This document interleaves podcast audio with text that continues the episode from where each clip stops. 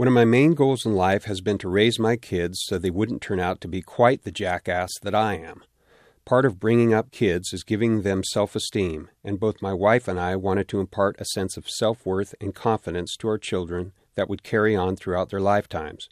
We read to them at an early age, helped them through sports and homework, and advised them on how to converse and understand their fellow humans.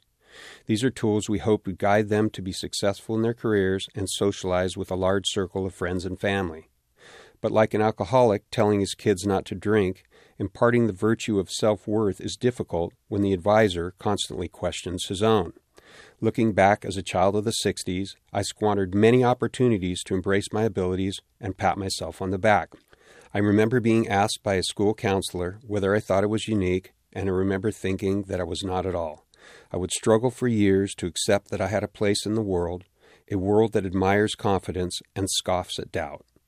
My children are both successful in different but amazing ways, having survived my parenting while flourishing under my wife's. There is a modesty and humility to both of them that made me recently come to this conclusion.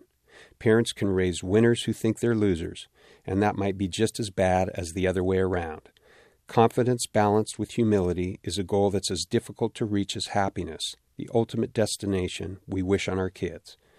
I've come a long way to accepting who I am, something that's a struggle for some and a joyful journey for others.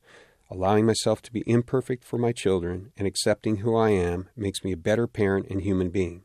Raising my opinion of myself and raising children who don't see a jackass gives them insight into their own inner critic.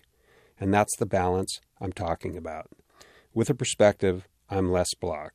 The opinions expressed in the Perspective series are those of the commentators and not necessarily those of its funder or KQED Public Radio.